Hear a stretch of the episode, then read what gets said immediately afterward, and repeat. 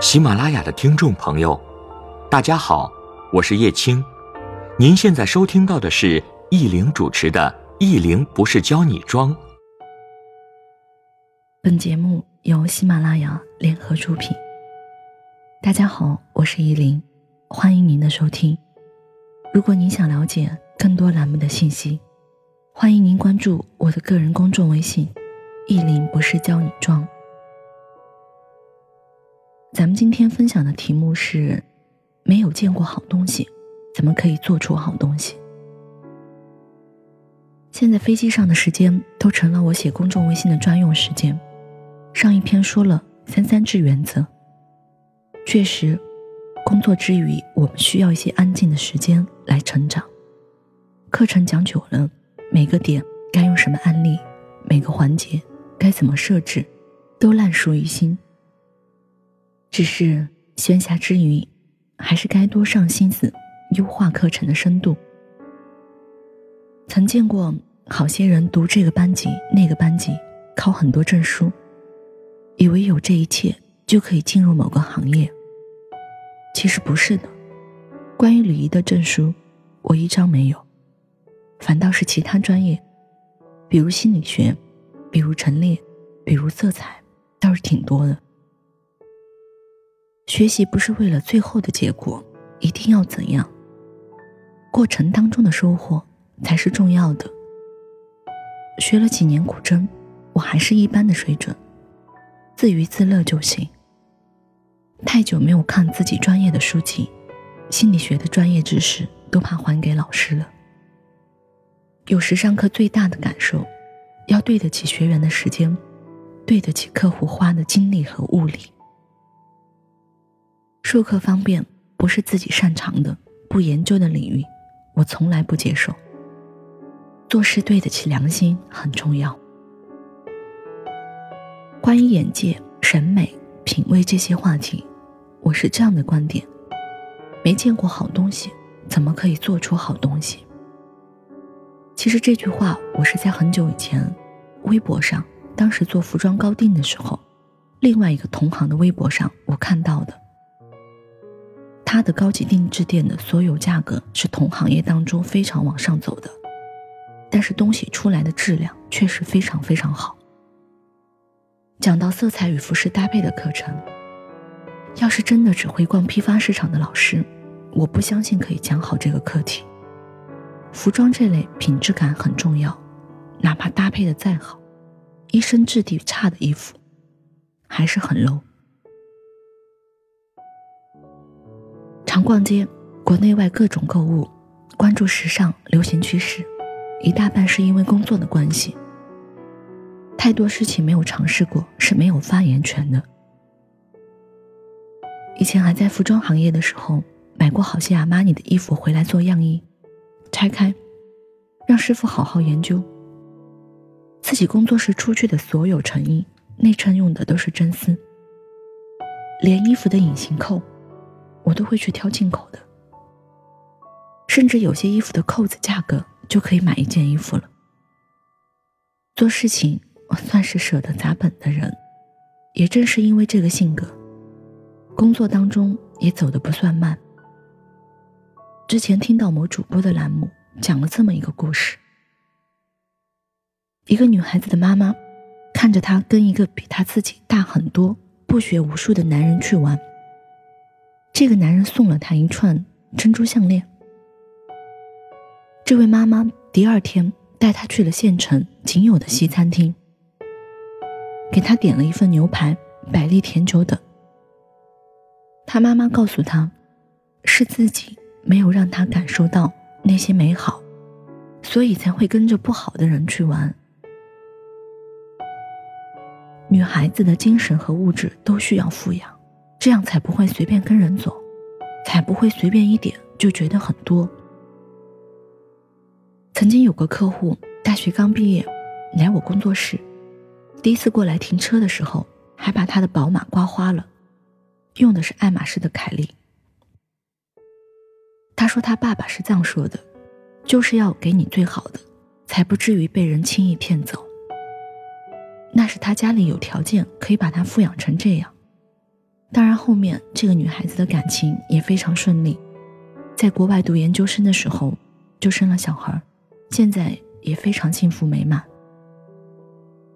我写这些不是提倡我们要多物质，在自己能力范围内，给自己、给孩子最好的，不缺爱的小孩才会成长的更好。其实，身为女子，我们都要明白。自己喜欢的东西可以自己买，不一定非等人家送。不要选择那些自己某天会后悔的路。年纪轻轻的时候，有的是机会，给自己拼一个未来。人家给的始终是人家给的，自己挣的才稀罕。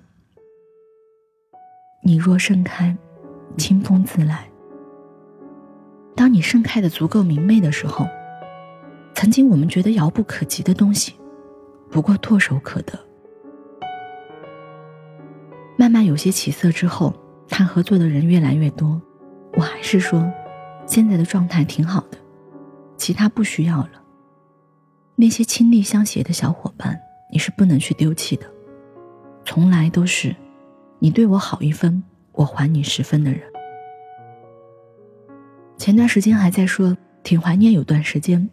自己和自己玩，空了做些蔓越莓、桃胶、银耳给同事们吃。想学什么学什么，想去哪里旅游就去哪里。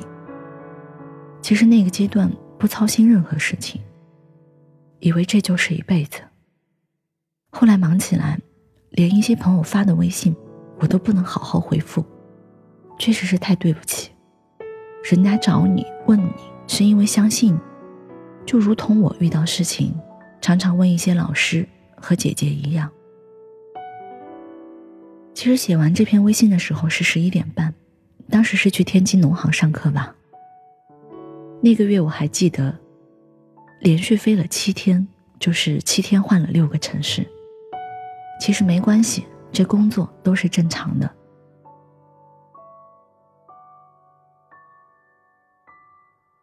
好了，那关于文章的分享，咱们就到这里。另外，我看到好多朋友会在我的公众微信后台去留言、去评论。其实公众微信上呢，主要是内容都是我写，然后是助理在负责编辑和发送，所以后台都是我一个人在看。所以各位的隐私您不用担心会有很多人去看到，因为我看到有些朋友会留言，就关于自己的感情问题，或者是和同事之间、职场之间的这些小问题。其实我真没有把各位当粉丝，我觉得更多的是能够在这个喜马拉雅的平台上认识，能够做朋友，能够交流，这也是莫大的缘分呢。其实通过这个平台，我也认识好多非常优秀的主播，比如说小光，比如说还有这小莫等。我当时加他们的个人的微信的时候，我也挺感激，我说他们能加上我，这也是我的荣幸啊。因为职业的关系。我很少会在一些比较公众的地方去留言，所以各位在我公众微信文章后面的留言呢，它是一直都有，不会消失。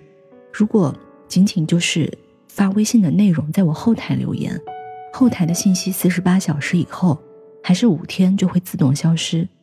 这个呢，大家就不用担心，久了大家都会看不到的。关于这个回答问题，只要我来得及，公众微信上的问题我都会单独回复您。还有有些问题，咱们有选择性的可以在这个栏目里面来分享一下。比如说，上次有朋友给我留言说：“哎，你好，请问一下，如何选择女性商务着装？”其实，关于商务着装这个问题，在我课程当中的内容，单独这个点都能讲，嗯，半天或者一个半小时。那咱们因为时间关系，我简单分享一下商务着装这个话题。女性在职场当中最忌讳短小薄露透的衣服，不要走性感路线和清纯路线，因为职场当中咱们是来做事情的。嗯，商务着装你选择一些面料稍微挺刮一些，其实棉麻类的衣服不太适合正式商务场合，因为它质地比较软。好，类似商务着装，大家可以参考一下，有一些行业，比如说五星级酒店。嗯，他们有些前台有些领班，那当然是特别设计过的啊。我培训的好多银行行业，然后他们的这个商务着装，啊一些股份制银行的服装都非常好看，这是比较正式的场合。平时的话，看大家风格，有些朋友可能会去参照一些韩国范儿，有的朋友可能会参照一些欧美范儿。我个人是更喜欢就是欧美这样欧美风这样的感觉，会让人觉得比较大气。日韩的有些衣服，当然韩国、日本大家可能都去看过啊，一旦质感不够好，就会给人感觉整个档次可能上不去。所以在选择衣服的时候，品牌不要紧，重要的是质量、质感。好，咱们今天整个的分享就到这里结束了，也非常谢谢各位的收听。愿你一切安好。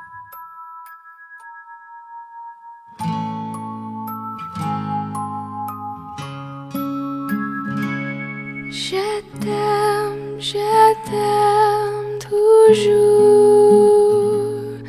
I am forever yours. Sweet dreams, sweet dreams, mon cher. You're always in my prayers. Softly,